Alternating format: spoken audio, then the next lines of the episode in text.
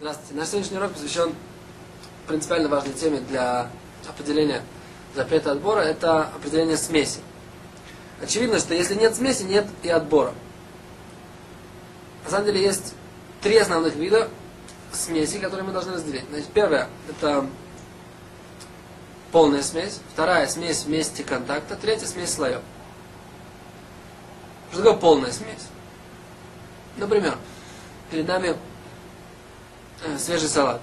Помидоры, огурцы, зеленый салат, лук. Ваш ребенок заявил, что лук он ни в коем случае не ест. Что же делать вообще в такой ситуации? На самом деле есть два варианта. Либо мы выбираем помидоры, огурцы, зеленый салат, лук оставляем. Либо выбираем лук и отдаем его папе, который его вполне жалует. Это как, в принципе, можно решить такую проблему. Но возвращаясь к теме нашего урока, вот эта ситуация, когда все ингредиенты салата находятся в полном беспорядке, один по отношению к другому, это и есть полная смесь. Вот в такой ситуации даже частичный отбор лука, он очищает салат, и поэтому запрещен. Итак, подытожим.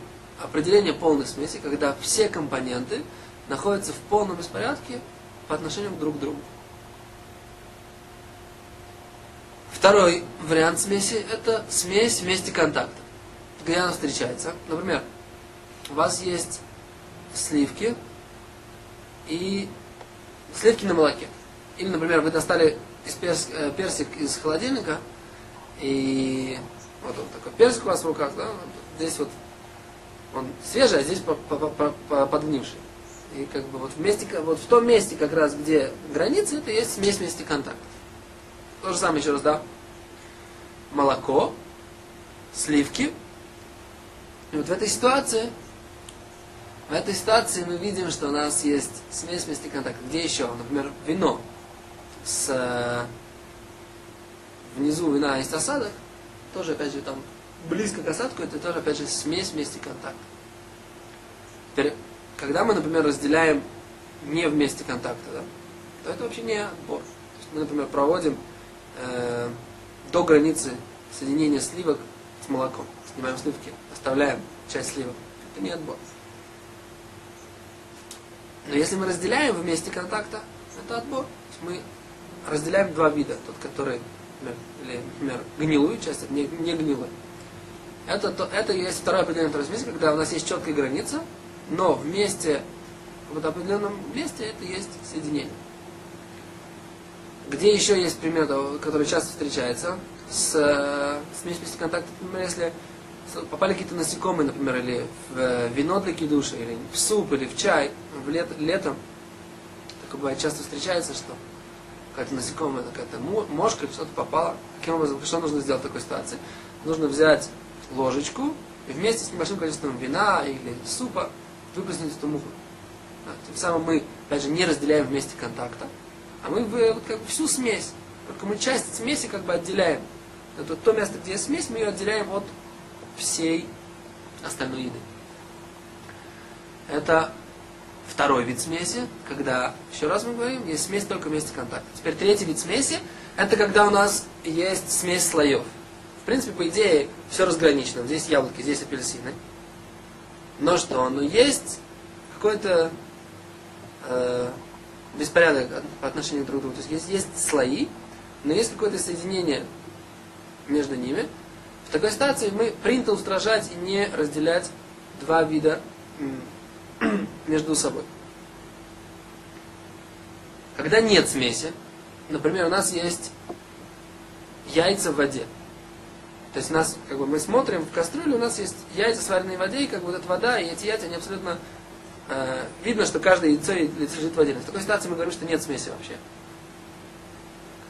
С другой стороны, не очевидно, что какие-то большие крупные предметы, например, у нас есть рыба на подносе, если они все касаются друг друга, и несмотря на то, что каждый из них виден в отдельности, несмотря на, поскольку нет какого-то порядочного, и они не выглядят лежащими отдельно, а выглядят как бы как лежащие вместе, все равно принято устражать и говорить, что это, э, что в таком случае отбирать нельзя. Итак, на самом деле, несколько э, Видим такое общее определение, что если есть все виды, каждый что-либо лежит отдельно, а в такой ситуации это не смесь. Если же мы видим, что они каким-то образом каждый единым целым, в такой ситуации это отбирать нельзя. Сделаем интересное замечание.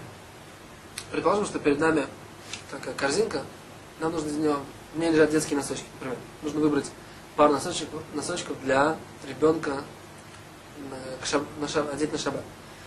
Теперь, как быть в этой ситуации? У нас есть полная смесь, то есть все эти носочки, они находятся в полном порядке один по отношению к другому. То есть есть пары, мы предложим, что есть пары. Как нужно, как можно выбрать, найти необходимый, там, подходит, не знаю, какие-то определенные, там мы хотим какой-то определенный цвет, берем, одним движением выбрасываем его.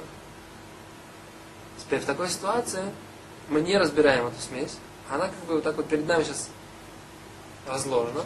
Мы можем взять эти носочки, достать, потом обратно все вернуть в эту корзинку. Теперь так, если мы раз высыпем вот это такой горкой, потом вот так вот разложим, чтобы нам стало это видно, то это подобно той ситуации, как наши мамы, в свое время я не знаю, как ваши, но моя мама, так сказать, всегда таким образом перебирала гречневую кашу. Брала вот так вот в руку, рассыпала, и потом доставала непригодные такие какие-то э, кусочки, какие-то круп, ну, части крупы, которые не подходили, да? То есть это действительно, на мой взгляд, это полностью то, что называется стандартный отбор. Но вот ситуация, когда мы просто вот так вот разбрасываем одним движением, то это, так написано в литературе, это не является отбором. В такой ситуации можно достать пригодное и вернуть обратно это в, в эту корзинку. Но опять же, только одним движением. Спасибо. До свидания.